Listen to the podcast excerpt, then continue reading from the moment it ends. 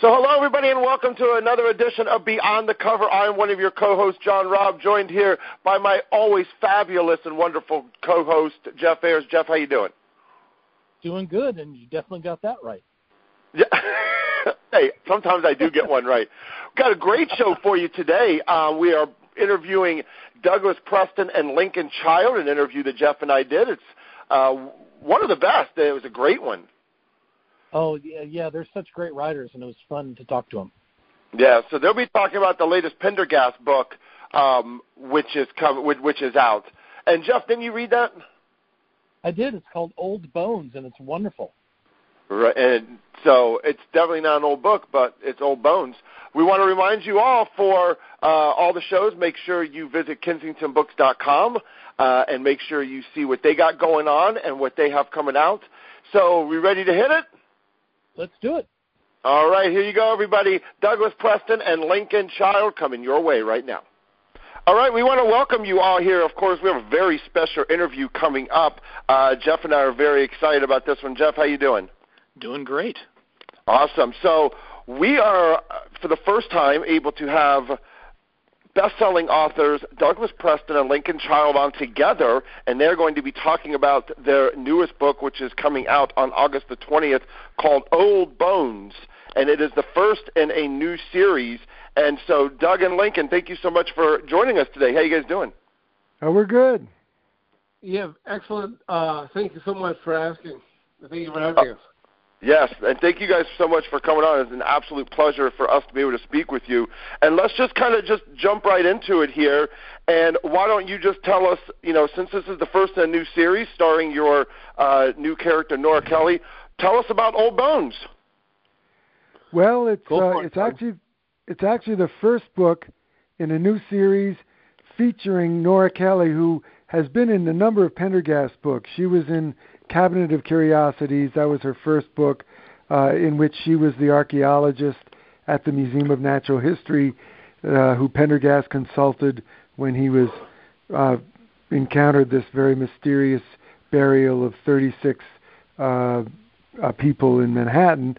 And uh, so she's been in quite a few novels, Thunderhead and so forth. And we realized that we just love this character. She's so, she's just this great you know, characters. She's, you know, authors do sometimes fall in love, uh, even with fictitious people. And so, both Lincoln and I said we gotta, we gotta write a series featuring her. And so that's this is the first book in the series, Old Bones. And uh, maybe Lincoln talk a little bit about what uh, what what exactly the uh, book is about because it's pretty pretty wild. Yeah, let me let me add a little bit to that. Um, I think that uh, hopefully Doug would agree with this. That, you know, we've written about 175 books together. Um, actually, no, it's more like 35. It just feels like 175. But uh, o- over the years, uh, many strong female characters have have emerged, and and three or at least three have had very uh, long-lasting um, roles. Um, one of whom is, is the aforementioned Nora Kelly, an archaeologist who's appeared in several books. Um, and uh, another one is Corrie Swanson, who we've seen develop from a troubled high school goth uh, in Kansas to a budding FBI agent um, over over many years. Um, and you know, um, while this is a Nora Kelly book because she's ha- had more screen time and and we want to differentiate these books from the FBI books of, of Pendergast. You know, we thought, you know, these two would make a great a great team. Um, not an official team, obviously, but you know, uh, an archaeologist and and a, a and a young FBI agent on her first missions with a background in physical anthropology. You know, they could really uh, we could have fun and we could show two really strong and interesting women um, headlining this this, this, series, um, and that was our thinking um, uh, uh, behind Old Bones. Um, the other, the third female character, who is very is very strong, also is is more closely aligned to the Pendergast series, so she didn't need to be be considered really. Um, but as for the actual plot, um, we wanted something that would use uh, Nora Kelly's archaeological expertise, and could also we could also rope in Corrie Swanson because of you know murder, mayhem, and also uh, uh, uh, things that would would test her um, her forensic knowledge. Um, and Doug had the brilliant idea um, of tying the story in to the Donner Party, um, which you've probably heard of. It's uh, it's this infamous uh, wagon train that took the quote unquote shortcut um, uh, to get to California and ended up um, in the Sierra Nevadas, um, wintering over in the in the worst winter imaginable. And by the time spring came and and uh, um, people came, search parties came, you know, they were most were either dead or had been eaten by the others. Um, and you know, we thought about this, and of course, this, you know, the gruesomeness of the tragedy. You know, it it makes for unfortunately uh, it makes for great thriller material, and we also were able to find some particular elements that brought it into the present in a very shocking and surprising way. Um, and it seemed like a great vehicle for Nora and Corrie both. And that is uh, how uh, we came up with the idea. And basically, the story it didn't write itself, but the idea certainly came together very, very satisfactorily. Well, I'm thrilled that you brought back both Nora and Corrie. I love them both, and uh, I'm excited to hear it's going to be a series. But I'm curious, why did you decide you wanted to start a new series when you already have two other series going? Uh, does this mean three books a year now? No, no I wish I wish we that. Uh, oh boy, that that. Jeff Jeff's always trying to get more books out of authors. the reason I mean, that, I I wish we could do what Jim Patterson is able to do, but uh, we just don't. We just aren't able to. But no, we just you know we're we're always we want to keep our books fresh. And there's always the danger if you have a, a series of books using the same characters. We've noticed that sometimes authors fall into a rut, and the character seems to be tired, becoming tired. Maybe the author is becoming tired.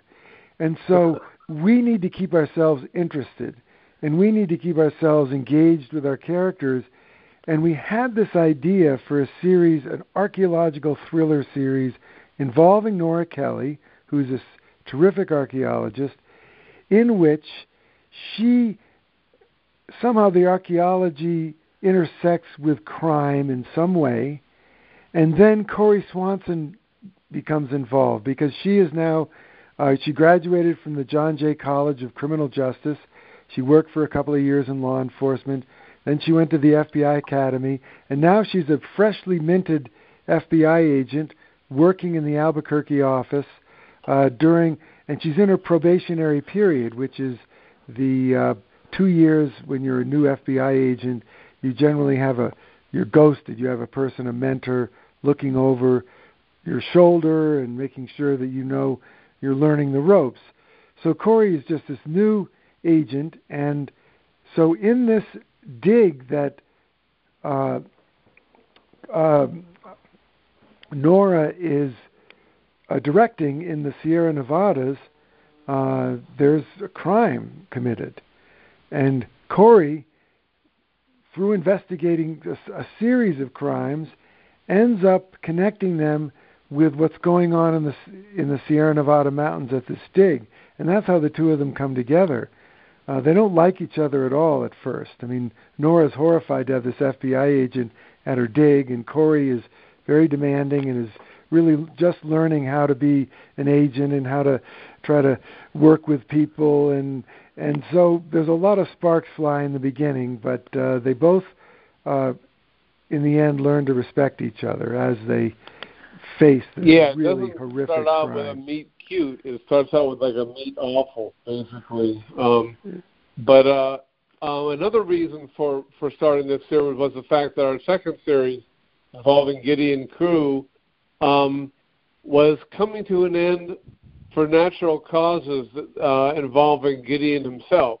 Um, and uh, people loved the series, and and uh, we we hated to see it end, but uh, we we found a great way for him to for the books to go out anyway, and um, we felt it was time that we we we listened to the the all the people who wanted to see more of Nora and more of Corrie, and um, this seemed like an, a great time to sort of change horses mid-stride.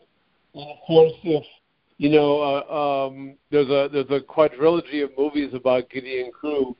We might consider writing more books involving him.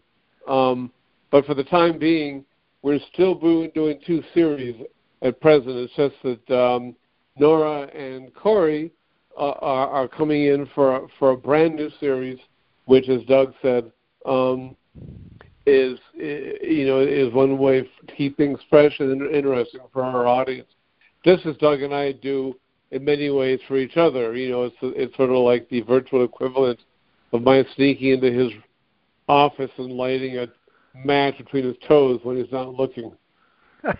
yeah, well, yeah, yeah. Lincoln does keep things interesting, but not in a good way. oh my goodness! All right. Um, That's good. Well, That's funny. That was a bold statement. I'm going to have to, uh, you know, respond to that over the course of this interview. You know, you know, Lincoln. Lincoln. Here's here's what Lincoln does. He'll send me some chapters he's written, and embedded in these chapters is something truly disgusting, horrific, some horrible double entendre, something that if it ever got into print, would we'd be condemned forever, just to see if I notice it. You know, it's like a teasing thing. And of course, I always do see it, but some of the things I've written that were pretty horrible have slipped past him and even reached, gotten into our books. So if you read our books very closely, you might come across some double entendres. um, but uh, for some reason, our readers never seem to see them. They're pretty subtle. I love that. Um, so they've you've talked about writing together, I'm curious, um, how do you plot and structure your novels together? Well, we uh, it's we have a system that has evolved over time, but generally we sit down not with each other because we live 2,000 miles apart, and we don't want to you know get too close because we might come to blows. But we we sit down and we talk about the we have an idea and we just go over it and we talk about it, we argue about it, we get all excited about it, and then we get all disgusted with it, um, and then eventually this process yields a, a plot. You know, there's a big there's a big distance between an idea and a plot, and then we write up a narrative, and then we break it into chapters, and Link will take half the chapters, and I'll take half the chapters, and then I write my chapters, and he writes his chapters, and then we swap. And so I have to rewrite Lincoln's leaden uh, dull prose. Uh, it's very hard work. And then Lincoln ruins my gorgeous Shakespearean level prose, which is very irritating to me. So then we have arguments and and condemning each other and re, you know, actually I'm I'm kidding, uh, obviously, but the end result is I think uh, a prose style that is seamless, that you can't tell who has written what, and I think it's better than what we write on our own. Actually, somehow we challenge each other to become better writers, and it seems to work. Absolutely, it seems to work. The the one well, thing when you Lincoln, go, do you, do you have a response to that? you you mean no no uh, Lincoln doesn't have a response. oh, geez, here we go. Missing my uh, my my my writing and my editing. No, you know I've I've heard that particular canard, you know, unfounded canard so many times that I that my own old bones, you know, just don't uh, want to rise to the bait. you know, our our writing partnership is a bit like a bad marriage, um, and I mean, and with good know. results. well, yeah, except that the sex is terrible. you know, the sex is terrible. You're sniping at each other constantly. That's why we have to live apart. We, you know, Link's in Florida and I'm in New Mexico, and uh, and when we get together, we don't work. We sit around and we we Link will break open a bottle of single malt scotch and we'll have a few sips and we'll talk about what fine fellows we are and no work gets done. Well, well you've had 35 sure kids with bad sex. I like this. yeah. I have to make sure that Doug's warts aren't in the contagious phase before I meet with him. But you know, uh, um, normally when we get together, we have a good time. I'm not even going to inquire as to what you meant by that comment. I I don't even know. I don't even know. I, I don't even know if I should go there. I'm not even going to go there. You know. No, nothing. Nothing movement. Yeah. Okay. Well. Okay. Good. No interpretation needed. exactly. So when you guys get down, like you know, you're going to do the idea, and, and you're going to look back at 1847 and the Donner family, and, and you know the history of everything. Do you kind of go in with maybe a preconceived idea, maybe how that history is going to evolve, and then things kind of you know change a little as you actually dig yourself in and figure out how things really were? How how does that kind of work? when when you start going back into the past and then having to kind of make your story kind of around something that you know time frame you never lived in. Well, the interesting thing about that is that Doug knows so much about that part of the country. Um, you know, I mean, he's taken several horse thousand mile horseback rides um, through the most remote areas imaginable, and so in some ways he can conjure up, you know, from his own experience what it's like to have lived back then, and also uh, he he's he knows a lot about the history of the Donner Party uh, itself, and we both know a fair amount about archaeology. So, in terms of the the the history and the era and the picture we paint, it's it's fair. That's one of the easier parts to to get right. The harder part is putting all the pieces of the puzzle together. Like, you know, I mean, um, uh, Steve Jobs had a famous quote about you can you can never connect the dots forward. You can only look backwards and see how the dots had were connected. And it's it's that way when you're writing a novel. You want the reader to finish the book and say, "Wow, this had, this had to happen this way." You know, there's no other way the story could have unfolded. But of course, it could have unfolded in a thousand other ways that it would have been inferior. Um, and we simply have to make sure that we have all the things in place and um, to make sure that that ideal storyline, hopefully ideal, is is followed. You know, and that may require some tweaking to the historical timeline, changing locations of where the the bodies were buried, or changing when somebody gets killed or by who. I mean, any number of things. So it's actually the logistics of the the that time and the present time more so than the details, um, historical details that we we have trouble with or want to get get this right, you know, to to uh, make sure our readers have the best read possible. That that I, I like that, um, and I, I won't say food for thought because uh, we're talking about the Donner Party. So, uh, Jeff with the comedic relief. Hey, oh, yeah. sorry, sorry. Uh, I'm curious why uh, why do you both like the series format as opposed to doing standalones with the same characters?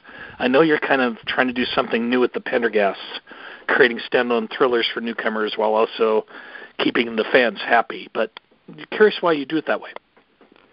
Well, it's uh, it's it's really what we're interested in. It's it's not really a calculated thing, but I think that this series that we're doing now with Nora Kelly pretty much each book is going to be a standalone novel, but at the same time, it, there's a greater re- reward in reading the books uh, in order than there would be in just reading them as standalone. I mean, like we we're already working on the next uh, story in the Nora Kelly, Kelly series, and it's just the we came up with the greatest idea that just I can't tell you what it is because it's that's the spoiler. You know what I mean? But Right. It's just the most wonderful idea, and it combines a lot of our interests. It, uh, New Mexico, the wilderness, uh, buried treasure, uh, or maybe thinking it's buried treasure, uh, and also the nuclear age. And I, I won't go any farther than that, but it's it's a fascinating mixture of the of the old wow. and the new. And uh, and of course it starts off with an, a minor archaeological investigation, uh, which uh, well it, it actually starts off with a crime that Corrie Swanson needs an archaeologist to excavate a a skeleton of a person to see if the person was murdered. And so Nora excavates the skeleton, and then the mystery began begins. So, uh, but but but the Donner Party, I've always been I've been fascinated with that for years. The whole idea of these 98 people going out into the wilderness, and half of them eating the other half to survive, snowed in in the Sierra Nevada mountains of California, and then uh, they in fact have excavated uh, two of the Donner camps, very careful excavations, and they've been able to piece together sort of what happened and understand the desperation of these people because the bones they recovered had been gnawed down to little nubbins, you know, the sizes of dimes.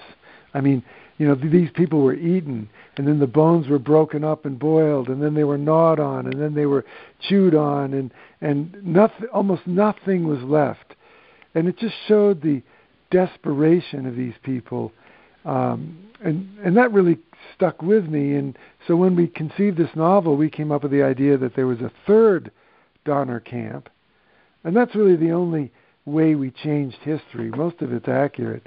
A third Donner camp and Nora, they find it, and Nora then begins excavating, and they come across what they expect to find, which are the remains of people who have been eaten, and then they find a lot more. And that's where the novel really takes off. If, if you can imagine something worse than cannibalism, well, Lincoln and I managed to do it. It was actually Lincoln who did it. He's the weird one. He's he's oh the oh man with a truly sick mind. Um, well, since since you ended it on that note, if I if I could yank this conversation back from the meandering to uh, your original question, um, this I wasn't going to say that, but uh, uh, thanks for that, Doug. Um, uh, in, in answer to your serious question, we when we wrote our first book, Relic, you know, Pendergast was just one of many characters in a in um, a, a large canvas, you know. Um, and uh, we put them in there because we originally had two two cops, very similar, two New York cops, and our editor didn't like. I didn't like that, um, and so Doug grudgingly changed one to a character that immediately we both loved, and that person became Pendergast. Um, and we both added to him a lot of our own things that we would like to have been able to say or do ourselves, et cetera, et cetera. Um, but we didn't really foresee him having any further role. You know, that was just a standalone book that probably would never even get published. Um, and then uh, we did another book, and then we, for our third book, we did the sequel to Relic. Um, and then we did a whole bunch of standalone novels, each one with a new set of characters and a new plot line and a new location. And then, you know, we struggled. We struggled for several years you know, at, at doing book signings where I did one book signing in Chicago where the audience consisted of me and uh, the bookstore manager and a security guard, and that was it. Um, but then we, we uh, did another Pendergast book called The Cabinet of Curiosities, and that really seemed to um, gel with our readers. And we realized we really missed Pendergast, and so we began writing, you know, more and more Pendergast books. And at first, people were asking for a lot of details about his family. You know, his his we we made references to his crazy old, you know, uh, aunt and the, you know this this locked room that would never be unsealed. And so, the first book told a lot about Pendergast's history. Um, but eventually, we just decided we needed to write more books that could be read by anybody and enjoyed just as much without having read any previous books. And that's why the current Pendergast books are more standalone. But that's also why we write, write a lot of Pendergast books because um, uh, people want more of it. And as for writing series, you know, they're all over the place. If you look at the landscape of thrillers right now, almost everything is a, you know, a Joe Blow novel by so and so. And I think it's because people like characters that they can they can read uh, again and again, and um, the author likes it too. The, you know, the background work is already done. You know the character, you like him, you've invested time in, into, into creating him or her, and um, as long as the character is strong and uh, the strong the foundation is strong, you know there's a there's a there's a lot there that's uh, to to benefit both the writer and the reader. Very well, cool. Just for the record, I, I love the fact that you do it this way because I'm obviously a huge fan. So, thank, thank you. you. Thank you. and now, the the one thing that you guys have done in the past was with like extraction you guys kind of did a short story. And with the ability of ebooks to be able to kind of do quick little novellas and little bridge things you know maybe from the series if you wanted to kind of do one or the other have you guys thought about maybe doing something like that? Like maybe bridging like a novella like between series or between books to just kind of add a little bit more dimensional to the characters now that it's something that's like i said like it's a little more easy to do with ebooks being able to do stuff like that well, we're actually doing we're, we're doing something very unusual right now. Uh, Lincoln and I have written a short story uh, featuring Pendergast, starring Pendergast, that takes place in New Orleans, which is where he's from, and it's a it's a long, long short story, and it's illustrated. It's really creepy, and it involves. Uh, it is sort of connective material because it is anticipating a future novel.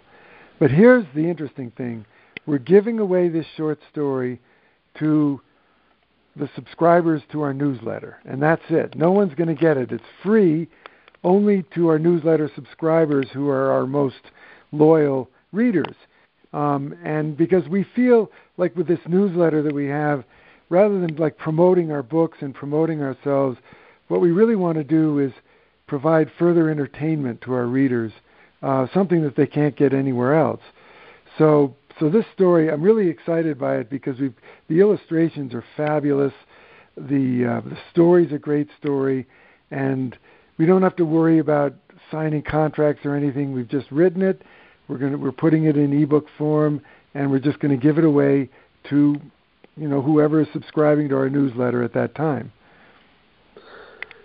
Cool. Yeah, it seems like a good idea to to us, you know, um, to uh, to reward the our, our faithful readers and rather than just promote ourselves. You know, um, we're kind of like Mother Teresa that way.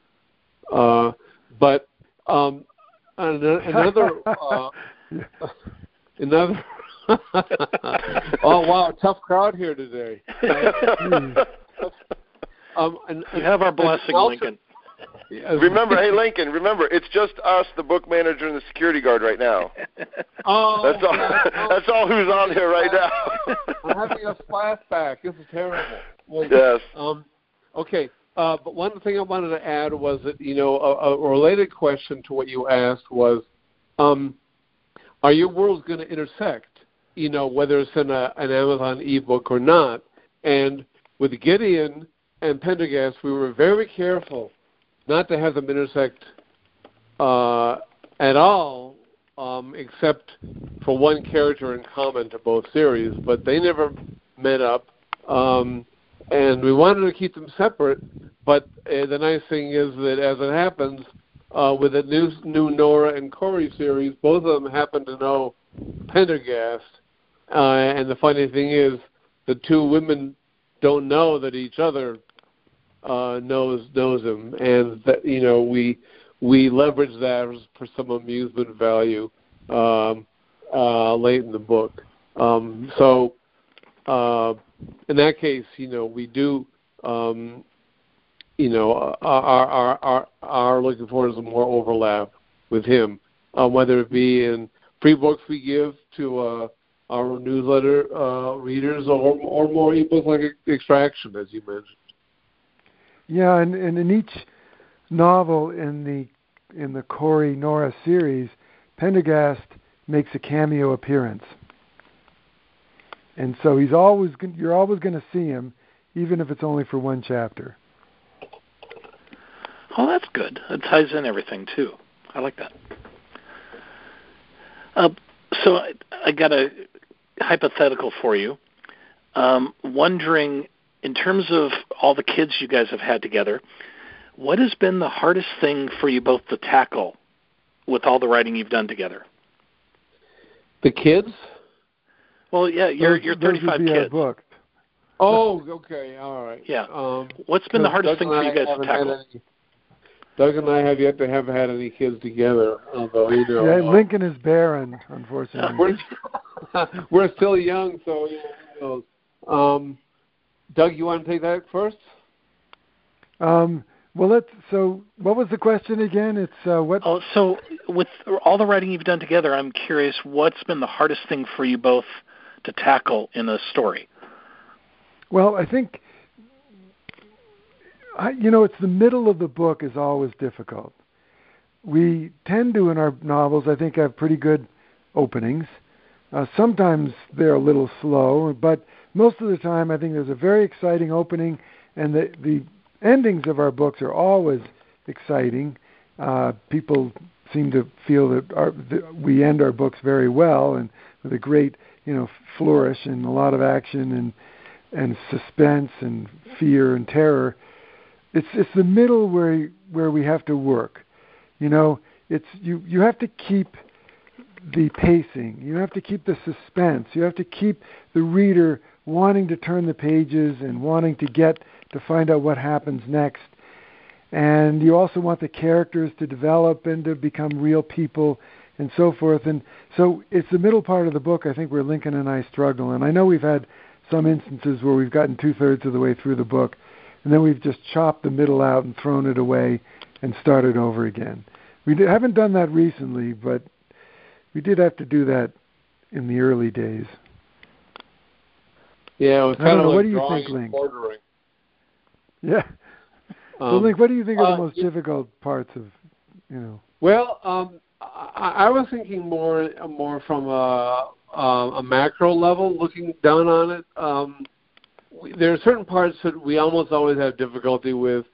Uh, one is um, we, we've written so many books, and our readers are so you know uh, perspicacious, um, uh, and that we have a tough time. Um, making sure that we we lard the story with enough clues so that we can lead them in a direction that they don't expect to go and not have them guess who the you know the bad guy is on page 15 and you know once they've seen our bag of tricks it gets harder and harder to uh, make that work uh, it's also it's also something that we struggle at to make sure every every ending as Doug said we write the ending and it's always you know, it's always great and it's very satisfying, but we have to make sure it's different each time. You know, Pendergast, this can't happen to him. He can't be hurt this much. He can't be hurt. He can't be ungrazed. You know, what's going to happen to him?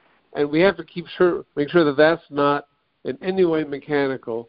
And then we have to decide whether or not any animals should die, because it doesn't seem to matter how many humans, you know, uh, get get die and whatever. But, you know, should God forbid one you know mosquito you know gets slapped and uh, um, we hear about it. Um, uh, so you know, and then and then the title. You know, sometimes we go back and forth with a publisher for a month.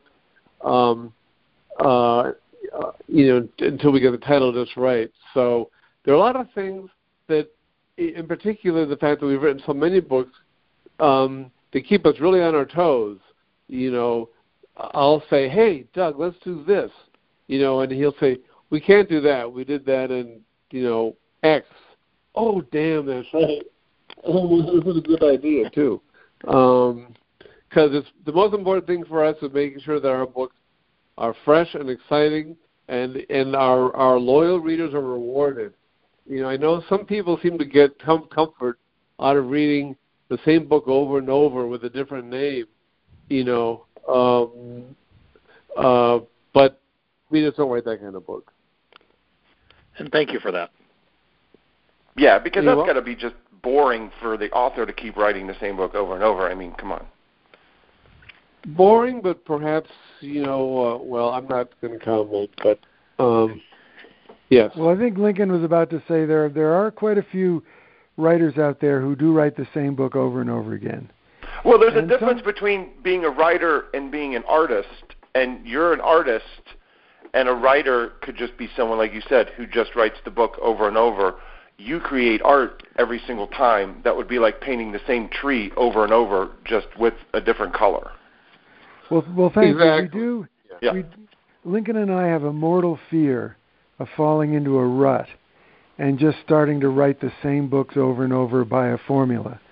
So we're always striving, striving to come up with something new and fresh and different and to surprise the reader because the most wonderful thing about thrillers are the surprises when you're suddenly you know the twists and you're suddenly jerked in a different direction as a reader uh, that's what readers love it's, it can't be predictable I mean, some authors like you know, I mean, are really good at writing the same book over and over. They're excellent writers, and it's probably easier not having to worry about you know the arc of each new story. But um, Doug, because Doug and I write books we want to read ourselves, um, we wouldn't let that happen.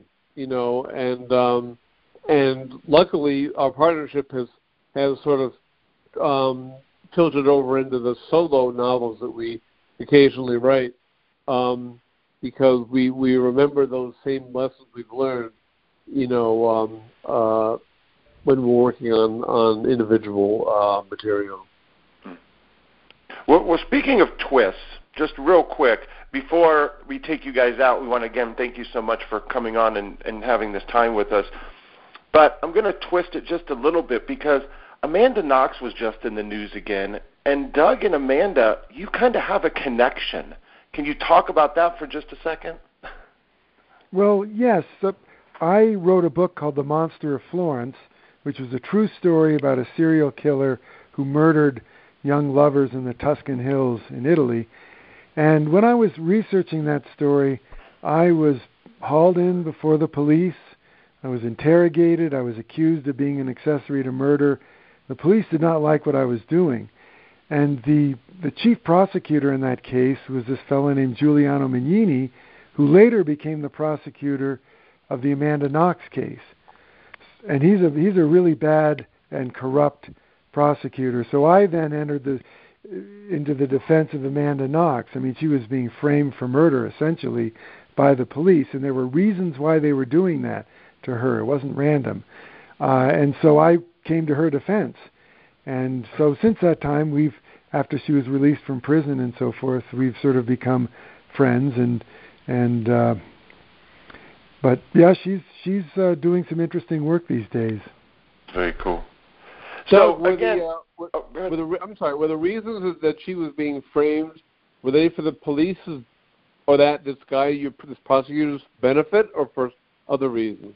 Yes, it was for his benefit. It's it's a bit of a complicated story, but the prosecutor was under indictment at the time for abuse of office, and he was desperate to save himself. And when the Amanda Knox case came down, he said, "Oh my God, this is a case that's going to save my career."